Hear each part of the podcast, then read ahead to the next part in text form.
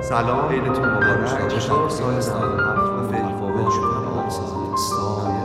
مقدسی در مورد نگرش صحبت کردیم بهترین سال زندگی تمرکز به برنامه که می نویسید عمل کنید. صدای دکتر مشتبه شکاری رو شنیدم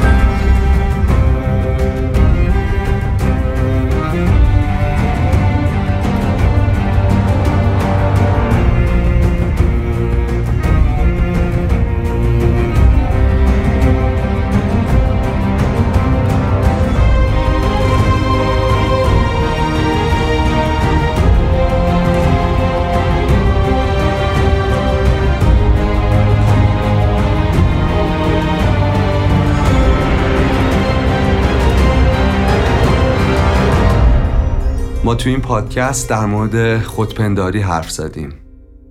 در مورد زندانی که نمیبینیمش در مورد اولویت بندی حرف زدیم. در مورد 57 اصل برنامه ریزی حرف زدیم. در مورد عملگرایی حرف زدیم.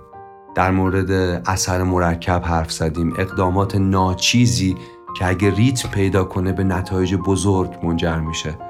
در مورد عادی نبودن حرف زدیم خاص بودن حرف زدیم. در مورد جرأت پرسشگری از امور به ظاهر بدیهی حرف زدیم. در مورد مهارت رویارویی با شکست حرف زدیم. در مورد جنگجویان اندوهگین حرف زدیم و امیدوارم همه اینا شما رو مجهز کنه به امکانات روحی شخصیتی که بتونید سال 97 رو بهتره کنید. از صمیم قلبم با همه وجودم آرزو می‌کنم بهترین سال زندگیتون باشه 97 تا امروز.